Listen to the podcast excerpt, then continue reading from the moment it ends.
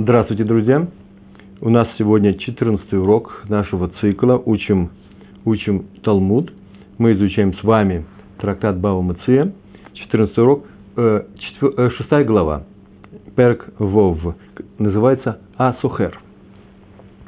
Сегодняшний урок у нас мы проводим в память двух евреев, Шолом бен Цви Гирш и Сара Бат Авраам.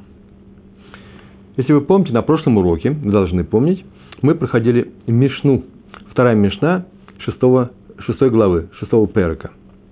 И эта Мишна состояла из 3 частей. Первые 2 части сегодня и будут изучаться нами. С этого начинается Гемара. Но я сначала напомню вам эти 2 части. Я возьму и в сокращении перескажу, прочту вам первую часть Мишны. Гемара, сейчас будут ее называть Рейша, первая часть, а слово рожь, голова. А вторую часть будет называть Сейфа, последняя, несмотря на то, что после нее еще идет часть. Сейфа всегда будет Сейфа по отношению к Рейша, который идет перед ней, предыдущая и последующая часть. Итак, кто-то нанимает осла для того, чтобы перевозить груз. Если хозяин осла дал эту скотину, это животное, для того, чтобы этого осла вели по горе, а нанявший его, тот, кто взял его в аренду, ведет его по долине, где другие условия, дороги, воздуха, неважно. Здесь ничего не написано, просто он взял и изменил правила эксплуатации, как договорились, договор он изменил. Или же хозяин дал его вести по долине, а тот в нарушении этого договора повел его по горе, то в случае, если со слом что-то случилось, он умер, если он умер, так говорит наша Мишна, то тот, кто его нанял, обязан оплатить ущерб, а именно обязан заплатить за этого осла. И вот Гемара приступает к обсуждению вот этой части Мишны. У нас лист Айн Хет Амуд Алеф. Дав Айн Хет Амуд Алеф. 78-й лист, первая страница. Я начинаю читать. Сразу же после Мишны идут слова. Это примерно, у меня это 8-я, по-моему, да, 8-я строчка снизу на этой странице. Написано Гимл Мем и палочка, это называется Гемара. Гемара, так можно произносить и так. Гемара, мы начинаем ее читать. Май шна рейша дело ка мафлинг. Чем отличается начало, рейш начало, первая часть нашей Мишны, майшна, что особенного в этой части? Дело камафрик, где не разделяет. Между прочим, относительно произношения. В некоторых книгах, серьезных очень книгах, написано мефалег. А в некоторых книгах написано мафлик. Я говорю так, как было принято. Там, где я учился. Мафлик. Мафлик я тоже слышал, кстати. Машна рейша делока мафлик. Чем отличается начало Мишны, если в начале нет никакого указания на причины смерти осла? В первой части говорится о том, что если сказано в виде здесь он повел в другом месте, или в виде в другом месте он повел здесь, и он умер, платит, независимо от того, от чего он умер. Так, по крайней мере, в Мишне не сказано. А сейчас Гемара чуть дальше будет заниматься такими вопросами, может быть, вообще нужно тут дописать, вот какая причина. Но, по крайней мере, здесь не сказано. А в продолжении во второй части эти причины указаны. А именно, умай шна сейфа, дк мафлик. И чем отличается сейфа, дк мафлик, в которой указаны эти причины. Мафлик – это детализировано что-то, да? Есть разделение целого на части, например, вот из-за чего происходит, а там вообще не сказано, что это происходит. Ну, во второй части я вам тоже напомню, было сказано, что дается он для горной дороги, повели его в долине, и если он в этом случае поскользнулся, а он тем более мог поскользнуться в горах, то, что мы говорили, когда изучали Мишну, то он не платит за него деньги, арендатор. А умер от перегрева, то платит. Причем в горной дороге там перегрев менее вероятен, а он нарушил договор и повел его как раз в жарком климате, в теплом, во влажном, душном, и в таком случае он платит. А если его дали, ему дали осад для того, чтобы он вел его в долине, перевозя груз, а он его повел в горах, то в этом случае все наоборот. Если он умер от того, что он перегрелся, то в долине он тем более перегреется, он не платит. А если он поскользнулся, сломал ногу, стал ущербным, или упал и разбился, то он здесь, он платит, потому что в долине это маловероятно было, не надо было ходить в такие опасные места. Надо здесь сказать, что в общем случае такой закон у нас арендатор, человек, который берет для эксплуатации какую-то вещь, неважно, поле или осла, или какие-то вещи, которые работают, ему нужны для работы, ну, например, инструменты, то он, в общем случае, не платит за порчу вещи, если с ней случилось, он син называется, непредвиденные обстоятельства. Такая же вещь могла случиться и у хозяина. Он здесь не виноват. Арендатор тот же самый закон. Вот если он неправильно эксплуатирует эту вещь, взял микроскоп, например, для каких-то исследований и начал употреблять его как молоток, в таком случае он заплатит за этот микроскоп. Извините за пример. Понятно, о чем здесь разговор. Но если он эксплуатирует правильно, и что-то случилось непредвиденное, то он не платит. Арендатор. Вот наша Мишна, тем не менее, в первой части говорит, что платит. Поменял маршрут, вместо гор повел в долине, то платит. Вот Гемара и спрашивает, почему? Что случилось? О каком таком особом случае там говорится, когда он платит за то, что он умер, и не сказано почему. Так вот, чем отличается начало Мишны от ее продолжения, если в начале нет указания на причины смерти отца, я читаю свой перевод, а в продолжении есть указание на причины этой смерти. На самом деле так сказано. Чем отличается Рейша, в которой нет деления, и чем отличается Сейфа, в которой есть деление. Так вот, есть 4 ответа. 3 из них примерно подобны. Там указана причина той смерти, причина того ущерба, который произошел в первой части Мишны. А четвертый случай, мы тоже о нем говорили. Совсем другой подход. Там будет говориться о том, что первая часть – это просто… она идет по мнению Рабби Мейера, который считал, что любой человек, который что-то берет и меняет, например, что-то меняет в этой вещи или в условиях эксплуатации, одним словом, происходит какой-то шинуй, то он уже отвечает за все, в том числе и за непредвиденные обстоятельства. Раньше этого не было, пока он ничего не менял, а теперь он отвечает за это.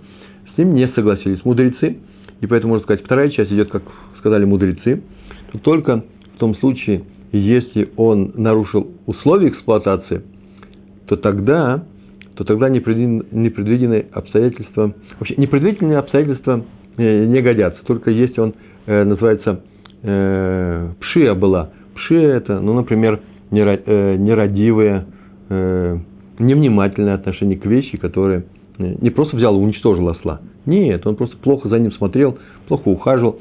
Я не знаю, вел его не по большой дороге, а по маленькой тропинке, где есть вероятность упасть. Перегрузил его, много что он сделал. Это называется перегрузил. Нет, это совсем плохо, это значит убил осла. А вот если небрежно за ним смотрел, это называется пшия. В частности, например, повел другим местом, он другой дорогой. Он не собирался его убивать, он решил, что дорога та же самая, здесь 10 миль, там 10 миль.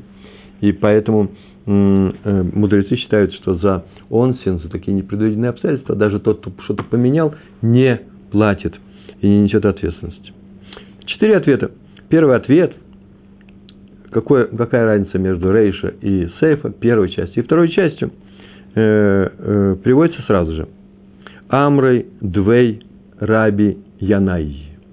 Сказали, амрей – это во множественном числе, сказали, в современном иврите это омрим, здесь в иврите, который в Гемаре, и в частности это употребление, употребляется такой прием, такая речь в Мишне.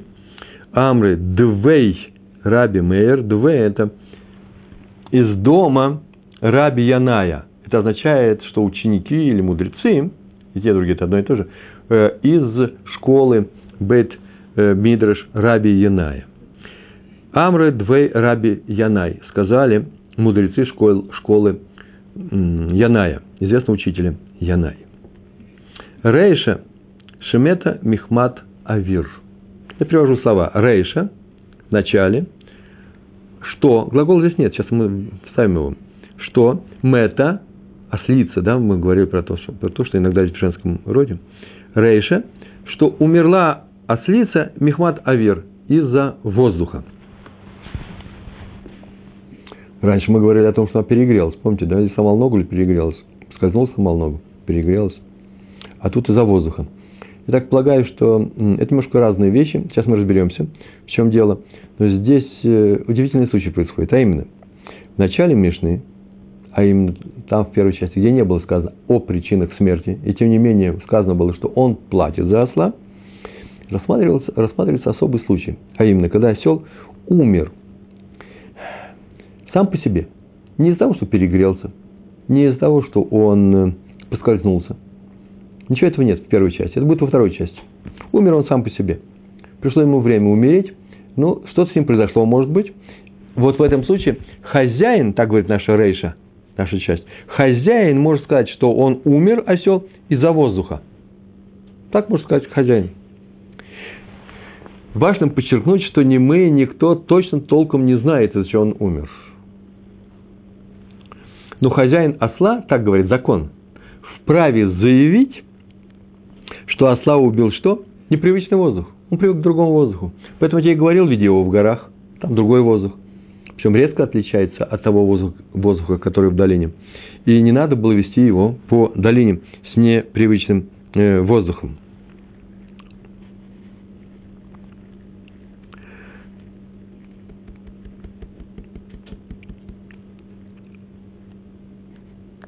Значит, мы с вами уже говорили о том, что если арендатор повел осла не там, где договорились вести его, то теперь он отвечает за смерть скотины, даже если неизвестно, от чего она умерла. Причем из-за чего? И может быть, из-за недосмотра арендатора. Плохо смотрел за скотиной. Или в силу непредвиденных обстоятельств. Но если вначале не было нарушения условий договора, ничего особенного он не сделал, и осел таки умер, в этом случае хозяин должен доказать правомочность своего обвинения. Я читаю, что я перевел здесь. Он должен доказать, что он умер от осла. И если никаких нарушений в эксплуатации не было. Доказать, что в смерти виноват арендатор, а не никакие непредвиденные обстоятельства. Например, он повел там, где плохой воздух. Это он виноват. И если арендатор с самого начала... И это может быть только так, тогда, когда он не нарушил. А если он нарушил, то вот мы и говорим об этом. Теперь мы не то что верим, а даем возможность хозяину заявить об этом. Послушай, ты уже нарушил. Ты нарушил. Я не говорю, что ты из-за того, что ты нарушил, сейчас мне заплатишь. Нет. Но раз ты нарушил, так знай, осел умер не из-за нарушения, а осел умер из-за плохого воздуха.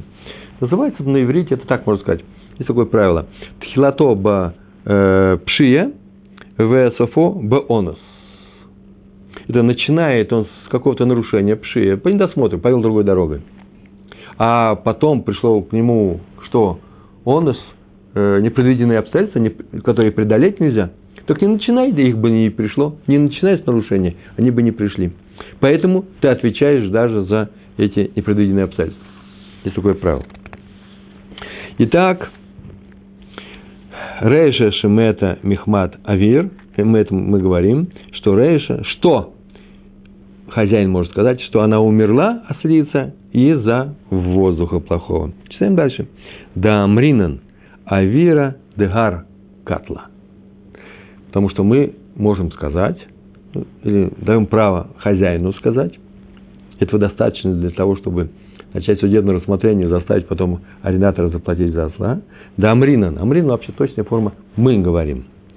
Авира дегар катла. Воздух, который в горах, добавляют некоторые комментаторы, холодный горный воздух. Ее убил. Ослицу. Потому что ослица это привыкла у нас к теплому воздуху, который в долине. В. Амринан, и можем сказать, в втором случае, Авира де Бик-А Катла. Воздух долины ее убил. То есть теплый воздух убил, потому что она вообще ослица привыкла работать на холодном воздухе, а у вас еще и лето, еще и жарко, еще и душно, ты еще и долиной повел, ты виноват, не надо водить в другом месте. Смотрите, интересно, мы сейчас все рассказали, а ведь рассказано было все так, как объяснил Раши. Есть еще мнение. Значит, есть Раши, есть Тосафот, я еще выписал Ритва. Был такой известнейший ученый из решением из той эпохи, когда жили и писали Раши, Тосафот, Ритва. Итак, Раши написал, что неизвестно, воздух ли убил осла или нет. Мы не знаем. Но поскольку человек, взявший осла, нарушил договор, то теперь хозяин может сказать, что его убил именно воздух.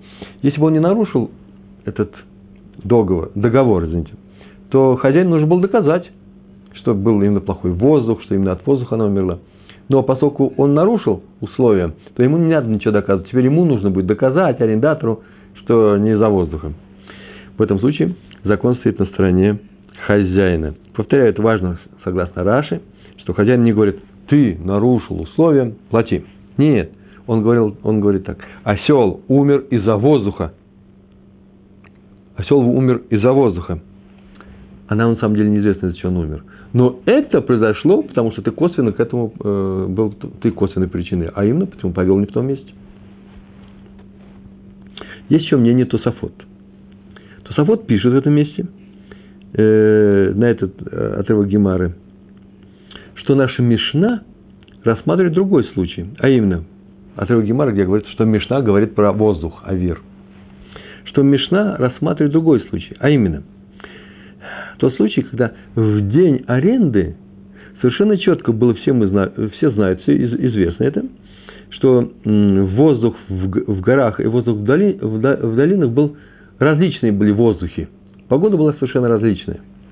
И поэтому он мог бы не вести осла туда, где другой воздух. Дело-то не в том, что в Гемаре сказано «веди по горам», а он повел ее долины. Да нет, было сказано «веди ее в прохладном месте», а он ее повел в теплом месте. Так объясняет Тосафот.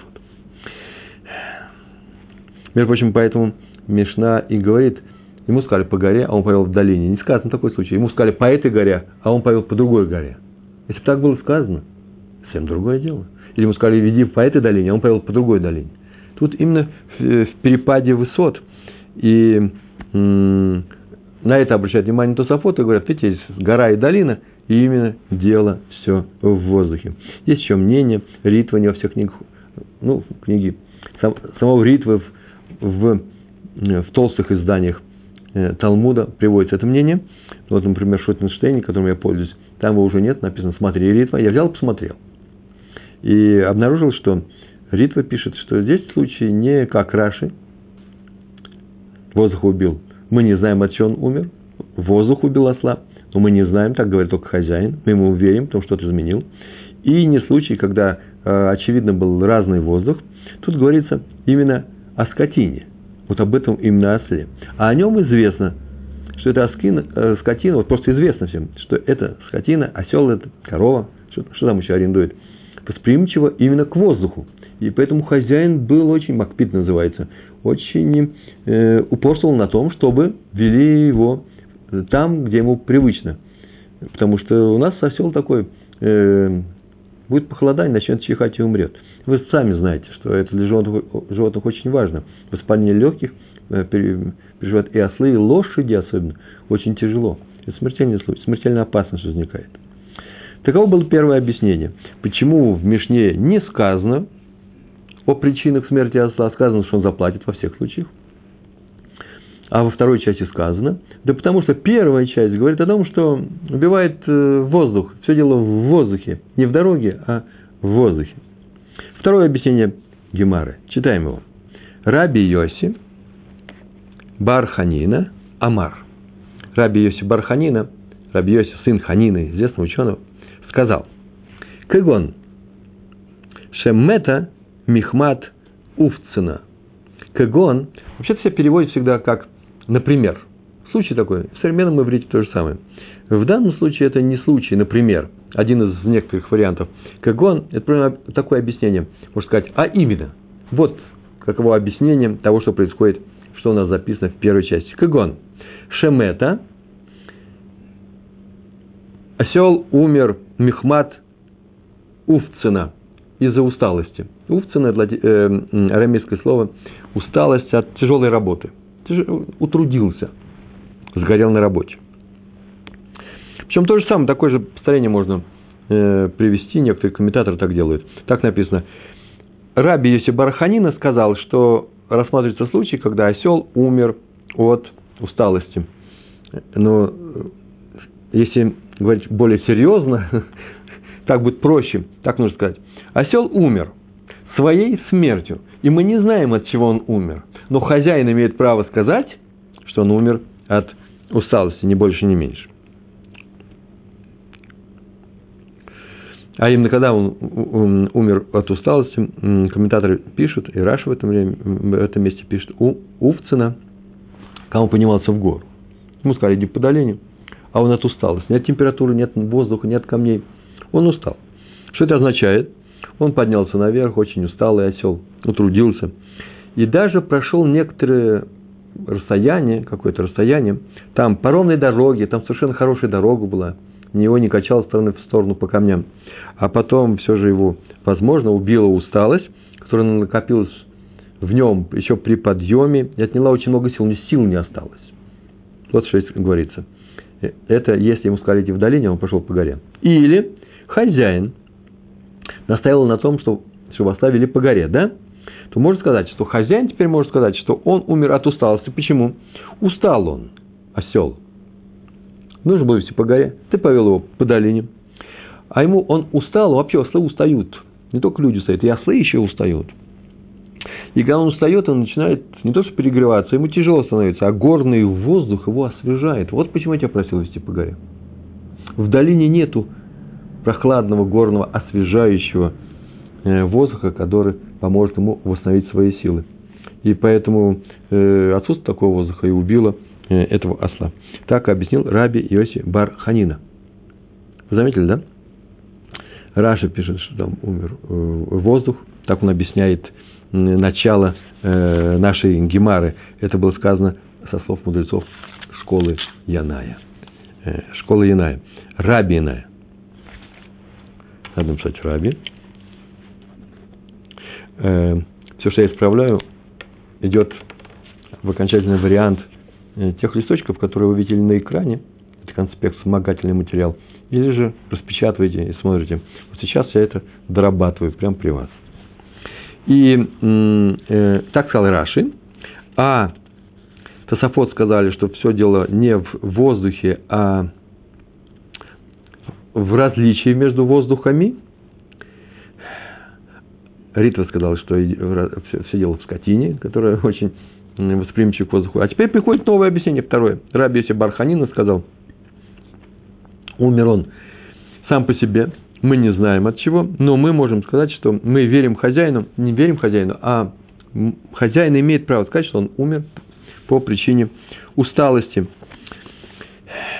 В первом объяснении, повторяю, был непосредственно воздух, был причиной, хотя косвенной причиной был, что изменение условий аренды. А во втором усталость на трудном подъеме.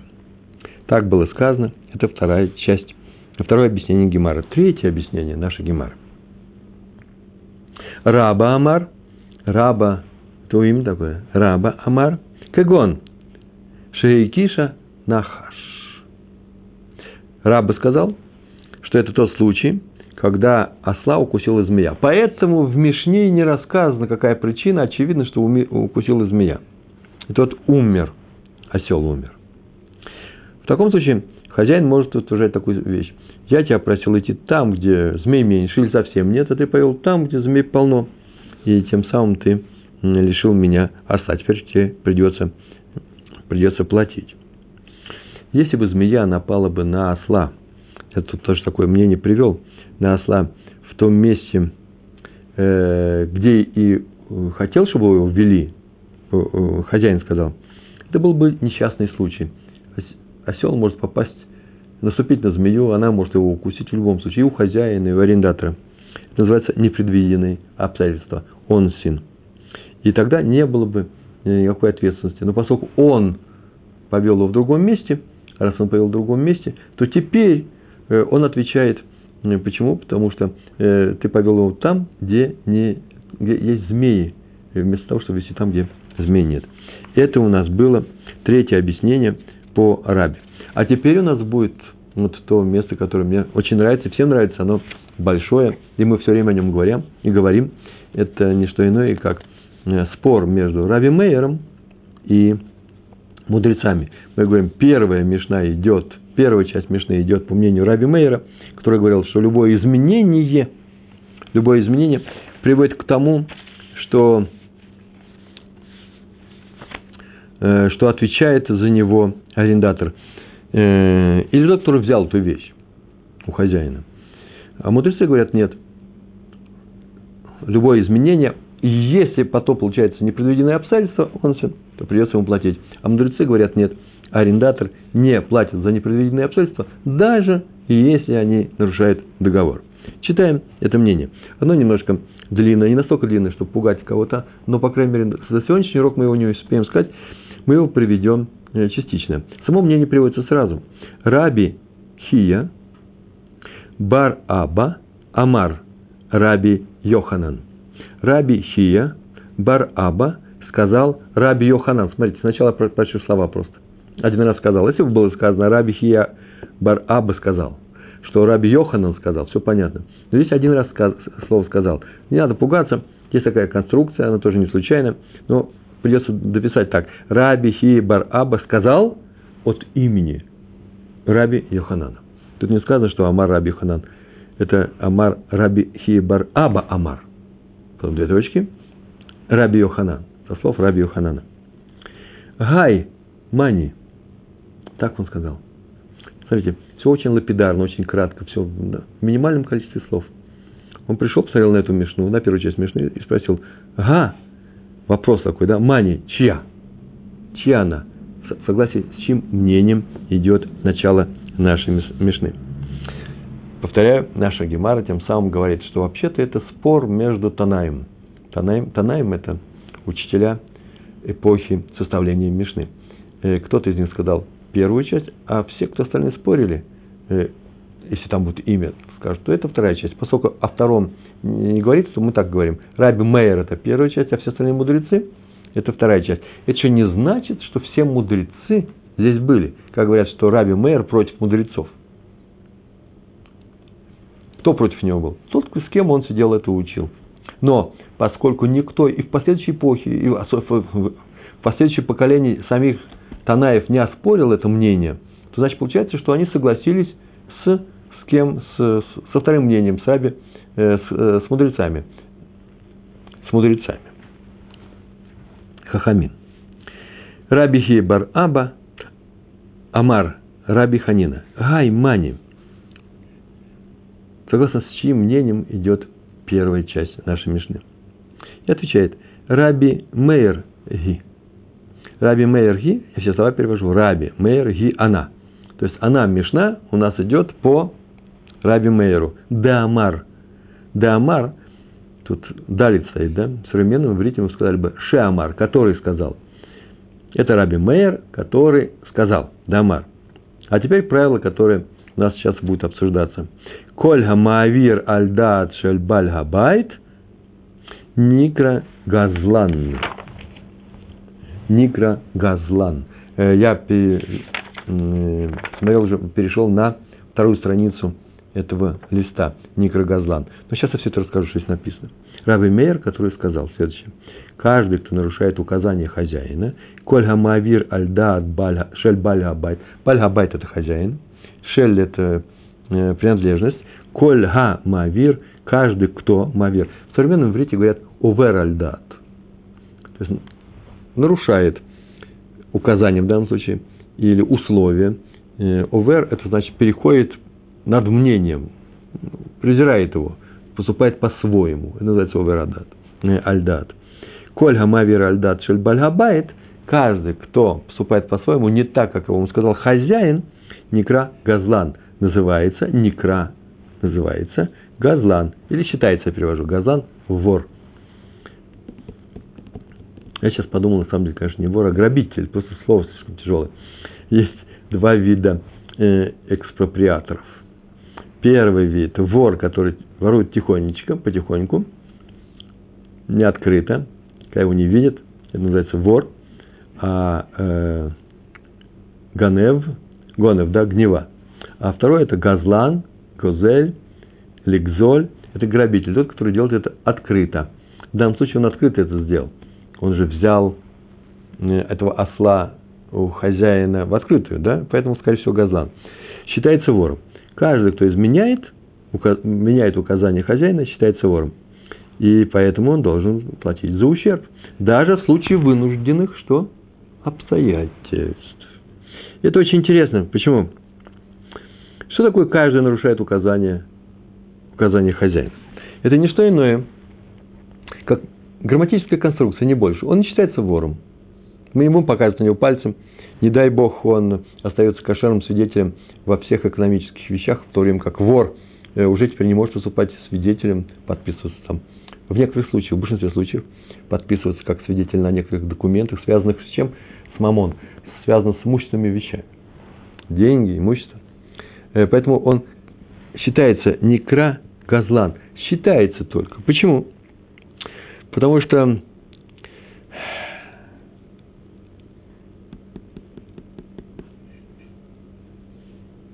что он делает?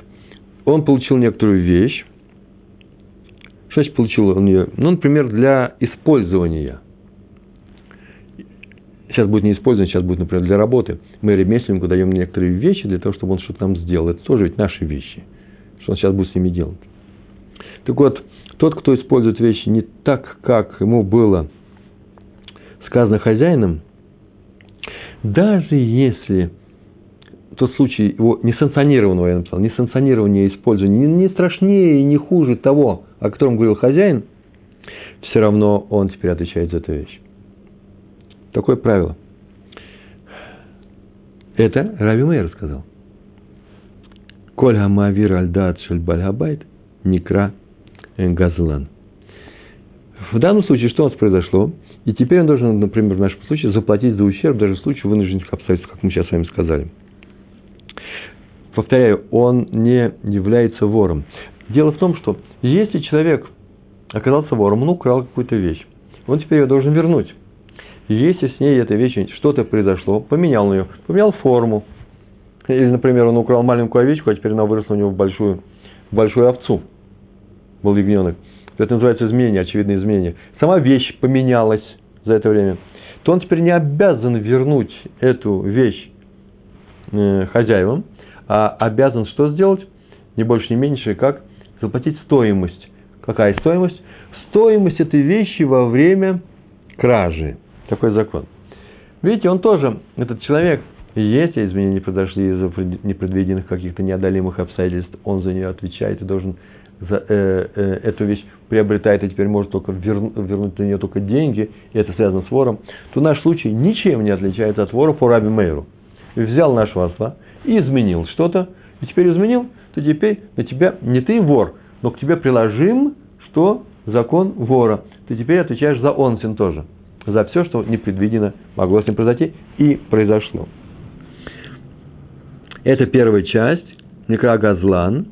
А вторая часть будет идти по мнению мудрецов, которые не согласились с Рабби Мейером и сказали, что да, если меняет или не меняет, все равно никакие непредвиденные обстоятельства не заставляют его приобрести эту вещь, так что он теперь должен заплатить только за нее деньги.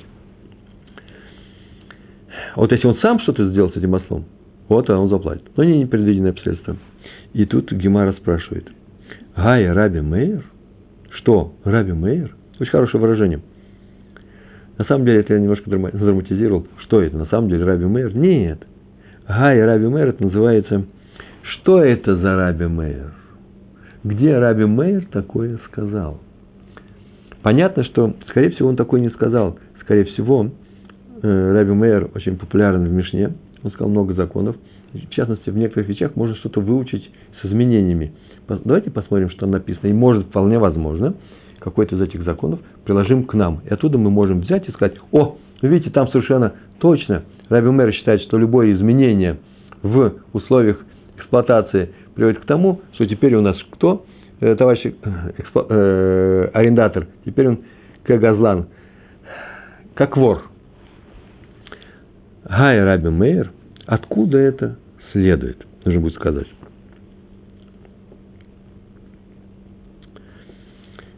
И лейма Рабби Мейер де цаба.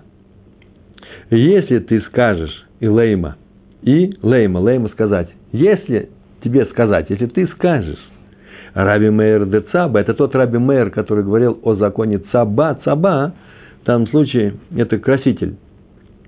Цева – это краска, цаба – это краситель. Красильщик, извините за выражение. Человек, который красит. Если возможно, что ты скажешь, или если ты скажешь, что это мнение Рабби Мейера, который сказал его по поводу красильщика, детнан, потому что мы учили в Мишне, я сразу говорю где-то, Бава Кама, 100 лист, 2 страница, там так учили.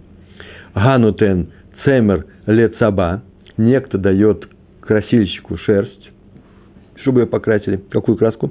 Лицбоа ло адом, чтобы покрасил ему в красный цвет. В цвао шахор, а он покрасил ее в черный цвет. Дал он шерсть, бесцветная, серая, после стрижки. Помыли ее, может быть, отбелили, не знаю, что-то. Ну, не отбелили, почистили. И сказал, чтобы ее покрасили. Попросил покрасить в красный цвет, а ему ее покрасили шерсть в черный.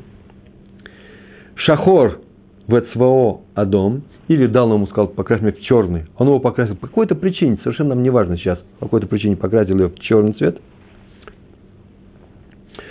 То в этом случае Рабби Мейер омер. Так сказано, детнан, так мы учили в Мишне. Что он говорит? Нотен ло дмей смаро. Платит ему деньги за шерсть. Точка. Тем самым он приобрел шерсть. А именно, он что-то изменил. Тому не нужно шерсть другого цвета. И он теперь обязан ему что заплатить? Деньги за ту некрашенную шерсть, которую он ему дал. Ни больше, ни меньше. Мишна, между прочим, извините, Мишна наша продолжается. Если ты скажешь, что это как в этой Мишне, потом приводится вся Мишна, так будет сказано, то вот это не так. Поэтому сейчас находимся в середине всего этого пассажа. Получается так. В Мишне сказано, что если дает шерсть с определенным указанием, во что ее нужно, какой цвет ее нужно покрасить, и он поменял это указание, покрасил по-другому, то по Рабби Мейеру, Рабби Мейер сказал, что он приобрел эту шерсть, а именно, пускай заплатят деньги за эту шерсть. И все, теперь делать с ней что угодно, это его личное дело. Рабби Иуда, омер, Рабби Иуда говорит, зачем другое? У них спор был Рабби Иуда и Рабби Мейер. Рабби Мейер сейчас уже сказал. Рабби Иуда так говорит. Имга шевах ятер альга яцеа. Если шевах это улучшение. Было в цене вот такая стоила. Какая у нас была цена за некрашенную шерсть? Такая. А теперь он ее покрасил в такую-то краску. Стала она дороже теперь, эта шерсть. Так вот, есть улучшение в цене. Это называется шевах. Ятер аль-гайция больше, чем расходы. И расходы, например, расходы на краску, на воду, что у нас еще там было, на кисти. Некоторые говорят, сюда же входит еще и труд его. Это называется яйция, расходы. И есть улучшение шерсти больше, чем расходы этого красильщика.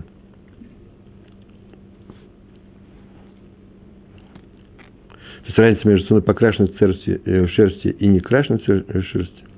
Больше, то он что? Но тенло эдга яция. Минимальное дает, маленькое, оплачивает ему расходы. В им яция етера альга шевах. Так я читаю. В им, если яция, расходы превышают етера альга шевах, больше, чем улучшение, то но тенло эдга шевах, оплачивает ему улучшение. Так сказал Рабби Иуда. Так вот, если так скажешь, дальше будет еще продолжение, да, то вот какое у нас замечание к тому, что это не тот Рабби Мейер, который в нашем случае. Но сначала посмотрим на эту барайту, на эту мишну. Дело в том, что Рабби Иуда не считает, что красильщик, изменив условия, о которых сказал ему, условия заказа, что он изменил эти условия, но шерсть он не приобрел, потому что он не собирался ее приобретать. Он ее не считает, он ее не собирался красть, если хотите. А поэтому он ее и приобрел шерсть, и обязан ее вернуть. Покрасив шерсть в другой цвет, он не стал ее владельцем, а вернет тому человеку. Это другое дело, что тот человек будет делать с этой шерстью. По крайней мере, тот человек получит шерсть, покрашенную в другой цвет, но он не будет платить нашему красильщику за что? За эту работу. Он обойдется очень маленькими деньгами. Или сколько обошлась тому краска, или сколько было улучшение в цене. По крайней мере, он же получил что-то, которое весит, стоит больше, чем раньше. Вот здесь очень интересное замечание. Дело в том, что Рабби Иуда не согласен с Рабби Мейером по нескольким причинам. Как-то так он получит эту шерсть, потому что он только из-за того, что он ее покрасил в другой цвет. Получается, что он ведь выиграл. Он ведь получил шерсть-то в готовом виде, то есть как в готовом виде, ее кто-то ему принес. Он выиграл хотя бы, зервих называется, хотя бы потому, что он не пошел на рынок, где продают эту шерсть, купил ее и принес себе. Она ему была доставлена на дом. Почему это он такой выиграл? Даже такие маленькие деньги тоже стоит постельного поставить туда. Поэтому, поскольку он этого не делал, он не ходил на рынок, то он ничего не выигрывает, а будет оплачивать, то есть получит или расходы в краске, даже ничего не выиграет, сколько он потратил на краску, сколько он вернет, или расходы, что получит деньги за расходы. Я привел тут еще один закон, нашел. Это похоже, знаете, на какой случай? Когда один человек идет на поле другого еврея и делает там какую-то работу, шевах называется. Без всякого спроса, без ничего. Его не просили это делать. Его не заказывали, его не вызывали, хоть он умелец и мастер. Но считается, что если владелец этого поля, мы как-то говорили об этом, что владелец поля доволен этой работой, ему нравится это поле, он считает, что хорошая работа, но он не просил, то здесь происходит следующее. Он в таком случае, рука, это называется рука того, кто проявил всю эту инициативу и сделал все это, рука того снизу, тахтуна. Что это означает? Он получает минимум. Или разницу в увеличении цены этого поля, или же расходы на труд. На труд, или там, что он еще там сделал. Ну, например, я не знаю, он навозил, значит, на материал, который у него был, там он две мотыги на это при этом сломал на две мотыги и так далее. То есть, он получает по минимуму. Вот такой же случай здесь и у нас есть, сказал Рабби Иуда. А теперь возвращаемся к Рабби Мейеру. Рабби Иуда интересное мнение, у нас интересует мнение Рабби Мейера. Он сказал, любое изменение приводит к тому, что вещь, которую ты изменил, становится твоей. Ты должен за нее заплатить. Это и есть первая часть нашей мишны. Сказали тебе, иди по горам, а ты повел по долине. Или наоборот. И умер осел, то за эти изменения ты и платишь. Так сказал ты, как ганав, как газлан, как вор. И в этом месте мишна наша кончилась. И в этом месте Гемара продолжает. Осталось несколько фраз. Мимай. Откуда следует, что в мишне про осла Рабби Мейер тоже считает, что он что сделал? Мавир аль-дато шель бааль ха-байт. Что он изменил условия? Не условия, изменил. Условия. Дело-то в том, что с шерстью понятно, что изменение коснулось материальной вещи. Самой шерсти, шерсть стала другой. Может быть, изменяя вещь, ты приобретаешь. А с ослом это дело не проходит. Почему? Потому что осел остался тем же самым. То есть, по крайней мере, когда он умирал, он был такой же, как в самом начале. Ты ничего в нем не изменил. Мимай, откуда ты это взял? Дилма шани гатамма. Дилма, потому что... Дилма. Сложное слово. Потому что, может быть, возможно, maybe, возможно, шани гатам. Там другой случай. Шани другой. Отличается. Есть отличие. А там в случае с красильщиком. А именно... Де Канья башинуй масса. Потому что красильщик приобрел эту шерсть тем, что он ее практически руками, лимайса, реально изменил саму шерсть. Практически изменил ее. Но в случае с ослом никаких изменений с ослом не произошло. А раз так, то доказательство того, что наша мишна идет по мнению Рабби Мейера, наша мишна про осла, первой частью, нет доказательства из мишны Бава Кама, нет из мишны, который говорит про красильщика Бава Кама соцудист, который поменял эту шерсть. На сегодня вот наш урок заканчивается. Повторим, мы проходили, Гемара занимается этим вопросом, почему отличается первая часть мишны от второй. В первой не сказано причину смерти осла, платит. Во второй сказано точные вещи. Вот, если то-то, то-то произошло со ослом, вот зачем он умер, платит, а если то-то, то-то, не платит. Почему так? Да потому что в первом случае мы говорим мнение не что иное, как Рабби Мейера, который сказал, что во всех случаях, как поменял условия, все, ты платишь теперь за все, он все, за все непредвиденные обстоятельства. Например, споткнулся осел, например, он перегрелся и прочие вещи. Но во второй части, где сказано, нет, не за все ты платишь, а где-то платишь, а где-то не платишь, это уже мнение наших мудрецов, которые сказали, что изменение не приводит к ответственности за онсин, за непредвиденные обстоятельства. Мы сделали попытку сейчас доказать, Гемара, Талмуд сделал попытку доказать это из закона про красильщика, где вступает Рабби Мейер впрямую и говорит, что изменив цвет, он теперь должен что? Заплатить за всю шерсть, а поэтому это называется шерсть стала его. Он не может сказать, знаете, не знаю, не хочу, заберите свою шерсть. Ты можешь выбросить ее, но ты заплати за шерсть, а поэтому она твоя. И отсюда, к сожалению, не получается доказательство для нашего осла. Почему? Там шерсть-то изменилась. А тут менялись условия. Может быть, он не говорил про изменение условий, а только говорил про материальные изменения. Вам остается это повторить самим. До следующего урока. Большое вам спасибо. Всего хорошего. Шалом, шалом.